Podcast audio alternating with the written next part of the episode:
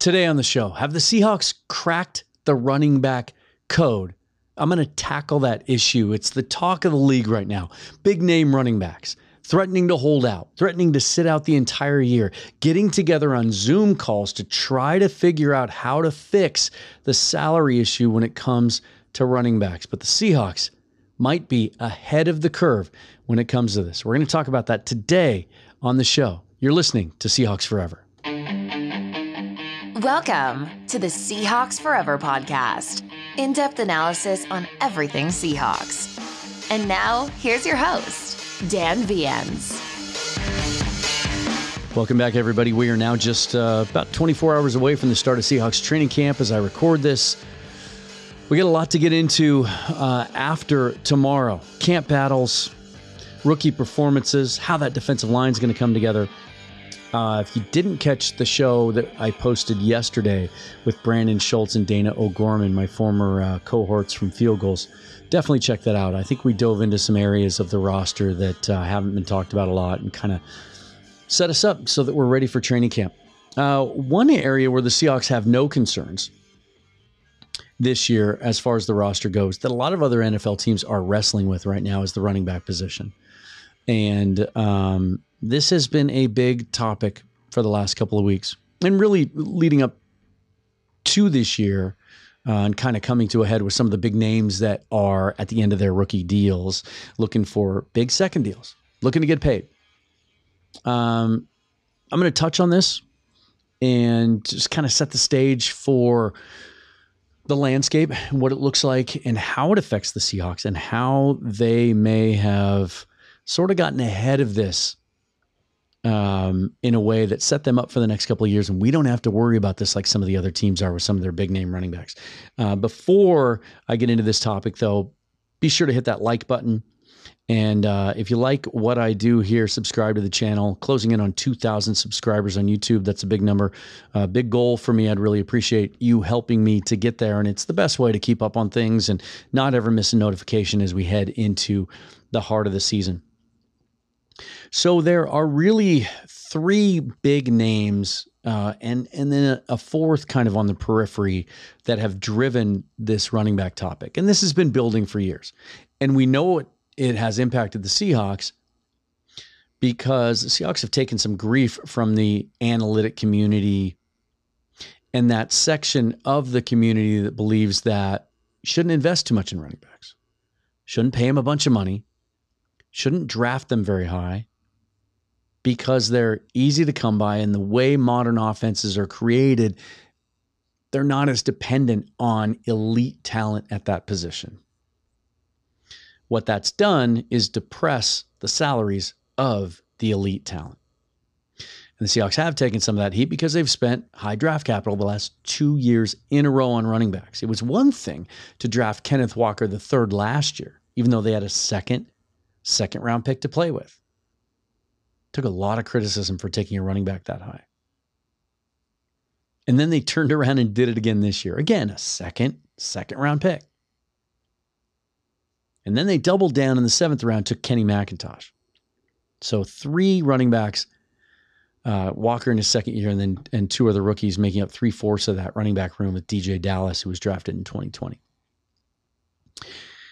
The big names that are I was going to say on the market. They're not on the market yet, but the ones that are trying to leverage their position Saquon Barkley, the New York Giants, uh, Josh Jacobs, Las Vegas Raiders. I see, I said Las Vegas there, not Oakland. I'm getting it. And Tony Pollard of the Dallas Cowboys. Now, Pollard wasn't a first round pick, so the fifth year option was taken off the table. But now these guys are at the end of their rookie deals. Um, in different ways, though. Barkley's fifth year option was exercised, so he's at the end of that contract now. Jacobs was not. Both players were franchise tagged, as was Pollard. The franchise tag value of running backs, and this is kind of where we're getting into the issue now just over $10 million. So that's a guaranteed number.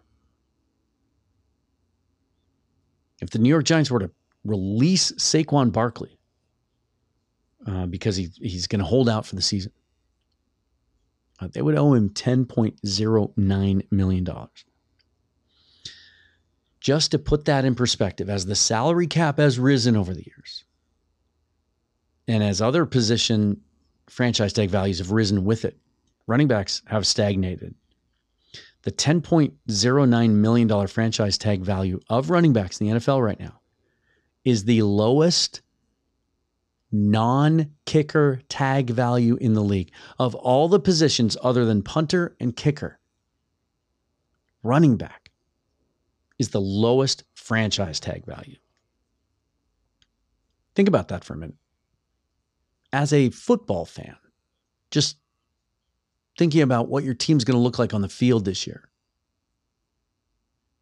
Running back's a big deal, right? Who's going to be toting the rock? How good is he? And as volatile as that position is physically because they take such a beating, how good is his backup? How deep is my team at running back? I know many, many of you play fantasy football. And what's the biggest priority? Getting your running backs. Because the, the bell cows are hard to find the guys that get 20, 25 touches and are good enough to justify it are hard to find. Now, interestingly enough, that plays into the argument of why the value of running backs has come down. Because offenses has evolved. It's become a passing league, right? Quarterbacks are throwing the ball 50 times. They're not handing it to guys 25 times anymore. They're certainly not handing it to one guy that many times. Those players are rare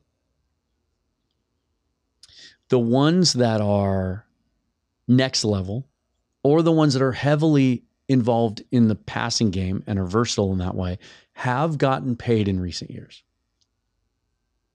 Christian McCaffrey, Alvin Kamara, Derrick Henry, Nick Chubb. Those are your four highest paid running backs in the league.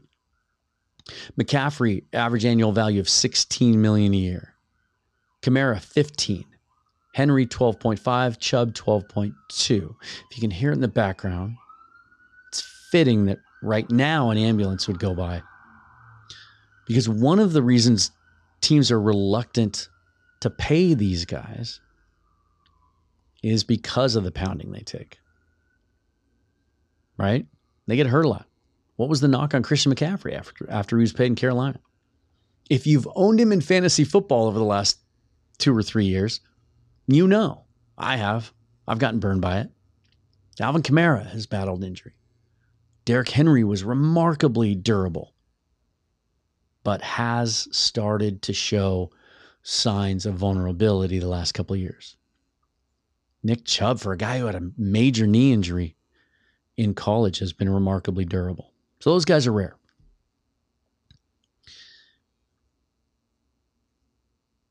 Their argument is hey, what we do is in some ways harder than what anyone else on the field does. Because every time we touch the ball, we know we're getting hit.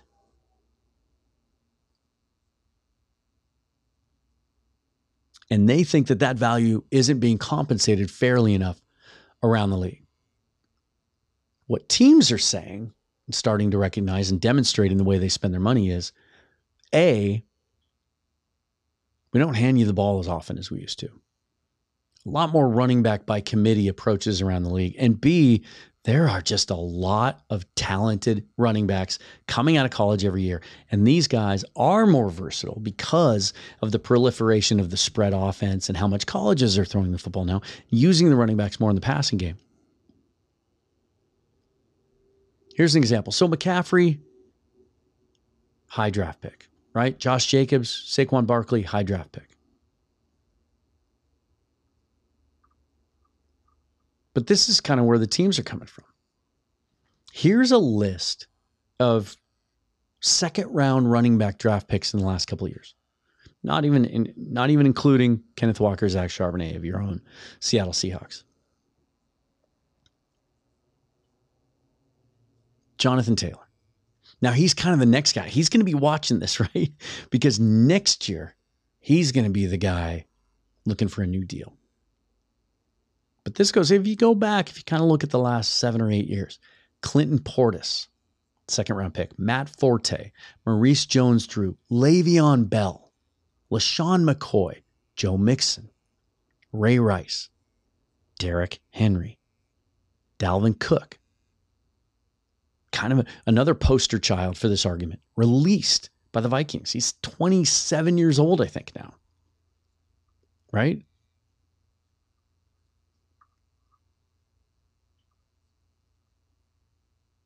Still unsigned. Released by the Vikings in the prime of his career, coming off a mostly healthy year. Still a free agent. Can't find a job. At least not one that he thinks pays fair value. And then a couple of bonus names Alvin Kamara, David Johnson, Kareem Hunt, third round picks. You look at Dameon Pierce of the Houston Texans last year, fourth round pick. Again, I think the poster child for all of this is, is Christian McCaffrey. Dynamic, running and catching. You saw what a difference he made with the 49ers. Very productive player, but also shows how volatile the position is. If you're going to devote that much of the cap to a running back, and he's not going to be available to you, teams have kind of figured this out. So, what if some of these players start to do about it? Well, Saquon Barkley said he's prepared to sit out the year. He has already said he's basically you can plan on me missing preseason, training camp preseason. Josh Jacobs has left the Raiders. He's left Las Vegas. He has said he is prepared to sit out the year. Tony Pollard's in a little, little, different boat. He's a guy that he's coming off an injury, first of all. He's a guy that played backup to Ezekiel Elliott, another big name veteran running back, released because he was making too much money by the Cowboys. They were willing to take the dead cap hit to save the cap by releasing him, still unsigned. Pollard kind of had to wait his turn and fight for his chance, and now he gets a chance to be the guy with Elliott out of town. So you know, a little different situation for him, probably going to see him on the field.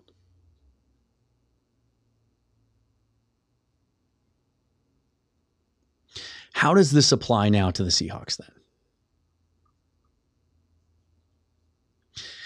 Well, when you look at their running back room, as we mentioned, Kenneth Walker, second round pick last year. Won't be a free agent until 2026. Zach Charbonnet, second round pick this year, won't be a free agent until 2027, as will Kenny McIntosh. 2027. DeeJay Dallas will be a free agent after this year, but he's probably talent wise, not role wise. Role, he'll probably, he's probably the third running back in that room. Talent wise, I'd put him behind McIntosh. He's fourth. Here's their salaries. Walker 1.9 million. Charbonnet hasn't signed yet, probably will in the next 48 hours. Likely looking at the other contracts around his draft position is going to sign for around 1.2 million. Kenny McIntosh uh, 770,000 and DeeJay Dallas 1.1 million. So combined for those four running backs, you're talking about a $5 million total cap hit for four running backs. That's 2% of the current cap. You compare that to McCaffrey, 16, Kamara, 15, Henry, 12.5. See what I mean? The Seahawks may have anticipated this because they got caught three, four years ago putting too many eggs in the basket of one running back. They had way too much invested not just financially in Marshawn Lynch, but they just didn't do a good enough job of kind of setting themselves up for his successor. They just didn't.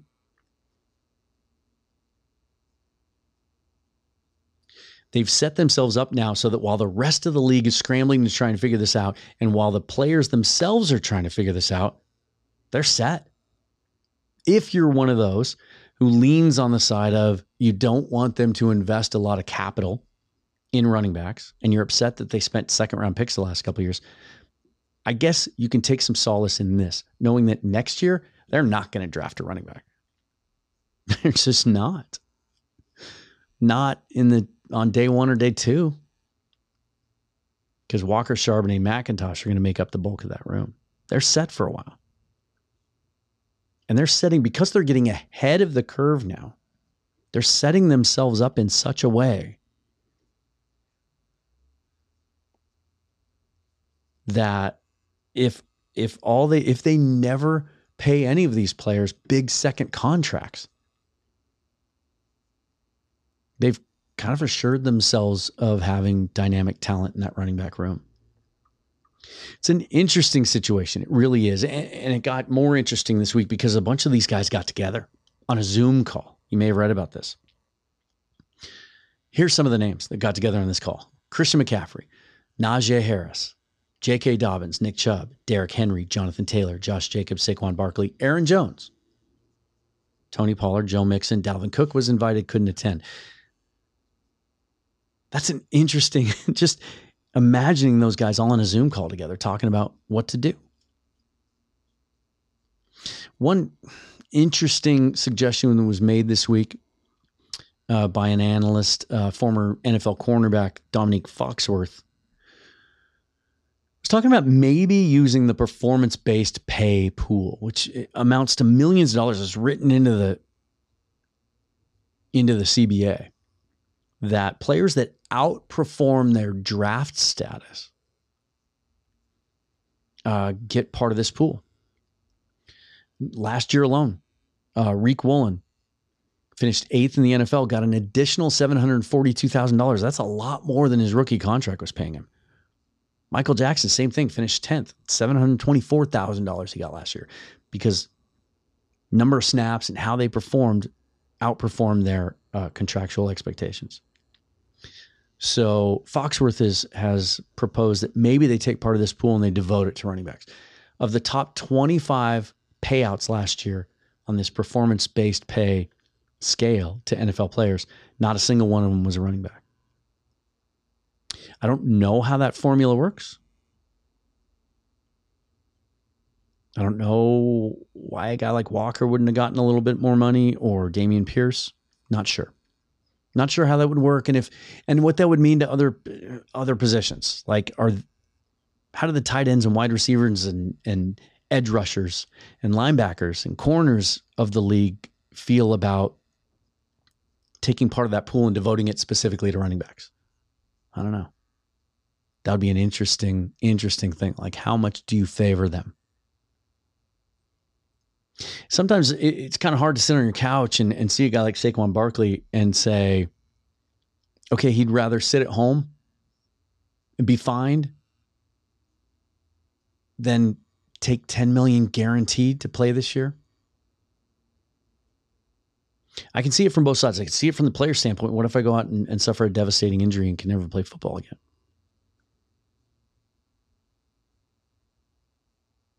I'm not sure what the solution is here, and I'm not sure that there is one other than what the Seahawks are doing. Look, if you can't beat them, join them. Wait, if you can't join them, beat them. I, I'm not, maybe I got that backwards. If the current way of doing it shows to have some inefficiencies built into it, then figure out another way. Maybe they've gotten out in front of that. They've done a similar thing, I think, with outside linebacker just a few years ago, they weren't willing to pay Frank Clark the going rate on the franchise tag and what he wanted for a long term deal, which was going to push the $20 million a year mark. So they traded him to the Chiefs.